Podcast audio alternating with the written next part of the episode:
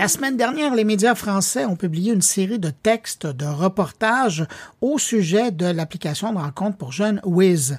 Et cette semaine, c'était au tour des médias québécois de s'emparer du sujet.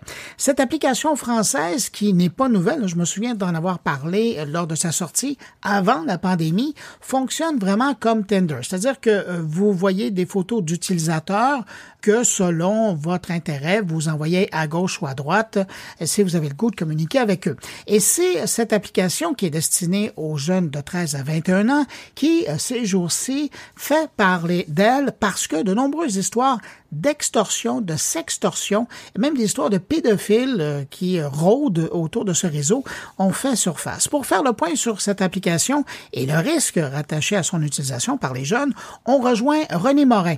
Il est le porte-parole francophone du Centre canadien de protection de l'enfance. Bonjour, Monsieur Morin. Bonjour. Monsieur Morin, si je vous demandais de me présenter l'application Wiz, comment vous me la présenteriez? On pourrait dire que c'est une sorte d'hybride entre Tinder et Omegle.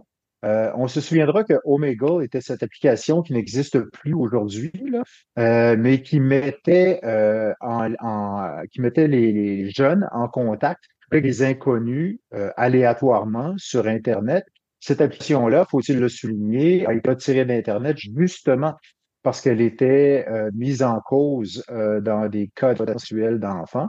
Donc, d'une part, vous avez euh, les fonctionnalités Google et d'autre part, vous retrouvez aussi sur Wiz les fonctionnalités que vous avez sur Tinder où on propose des profils d'individus de votre groupe d'âge que vous pouvez là, balayer en faisant glisser votre doigt euh, vers la gauche.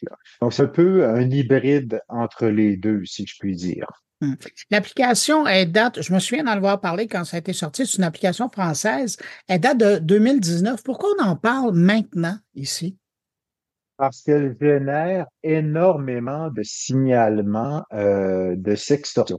Euh, chez nous, au Centre canadien de protection de l'enfance, là, depuis trois ans, on en est à quelque chose comme 200 signalements euh, en lien avec Wiz et dans 91% des cas, euh, ce sont effectivement des signalements euh, de sextorsion.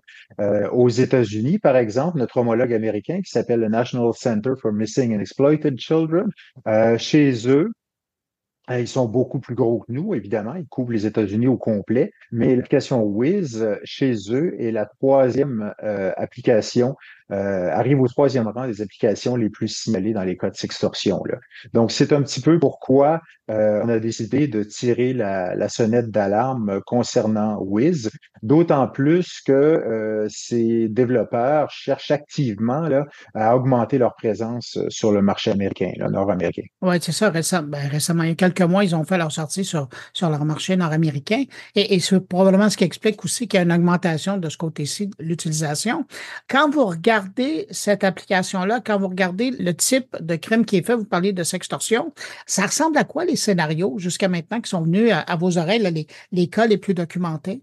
Ben, le scénario type est un peu celui que trouvait déjà avec d'autres applications. En fait, les, les sextorqueurs, ce qu'ils font, c'est qu'ils vont utiliser des applications grand public que les jeunes utilisent tous les jours, plusieurs heures par jour. Ça peut être Instagram, euh, ça peut être, ça peut être des tas d'autres applications. Euh, et c'est souvent par ces canaux-là que les premiers contacts vont se faire. C'est souvent par ces applications-là ou avec l'aide de ces applications-là qu'on va se renseigner sur les victimes on va recueillir des informations à leur sujet, qui sont leurs amis, où est-ce qu'ils habitent, quelle est l'école qu'ils fréquentent, etc., etc.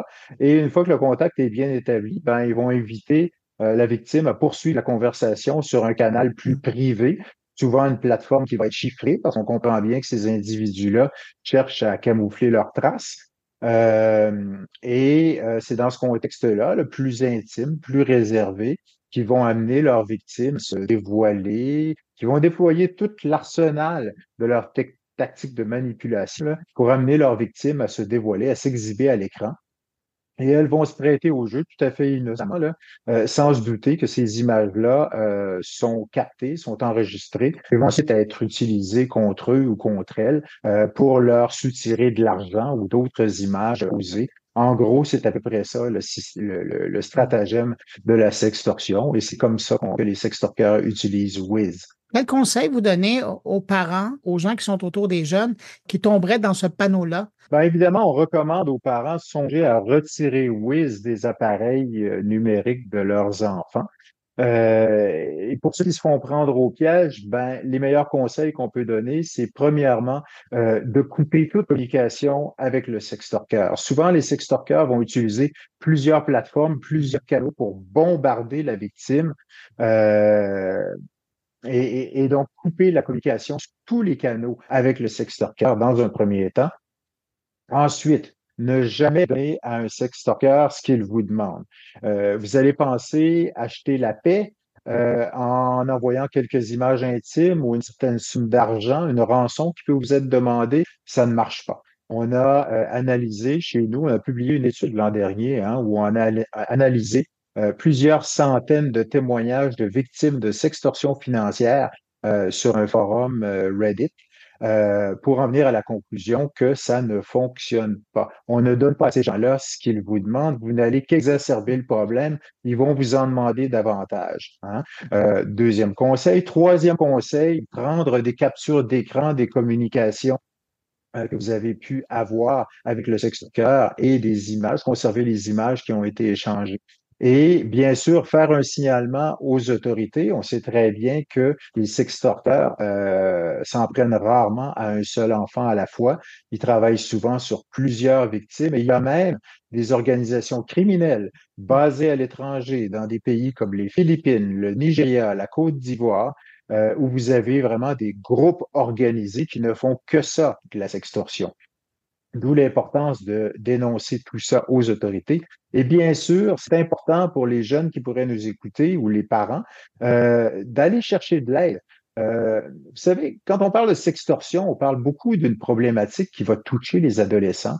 Les adolescents n'auront pas, qui se font prendre au piège, là, n'auront pas nécessairement comme premier réflexe euh, de se tourner vers leur père ou leur mère ou un autre adulte de confiance pour avoir de l'aide. Ils vont chercher à régler le problème par eux-mêmes alors qu'ils sont pas à armes égales euh, avec ces individus-là.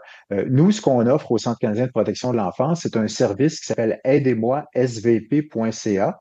Et on a, euh, avec ce service-là, une équipe là, dédiée qui va accompagner les jeunes dans leur démarche, qui va les aider à se sortir de ces situations d'exploitation sexuelle, de diffusion d'images intimes, et qui va même intervenir pour faire retirer d'Internet les images qui auraient pu être mises en circulation. Donc, aidez-moi, svp.ca, c'est certainement une ressource là, à recommander euh, aux jeunes euh, dans ces situations-là. René Morin, vous êtes porte-parole francophone euh, du Centre canadien de protection de l'enfance. Merci beaucoup pour cette entrevue, ces détails. Moi, je mets un lien à partir de la page descriptive de mon carnet de cet épisode vers votre service d'aide en ligne. Et si on peut aider des gens, ben, tant mieux, ça sera fait. Merci beaucoup. Au revoir. Merci à vous de l'invitation. Au revoir.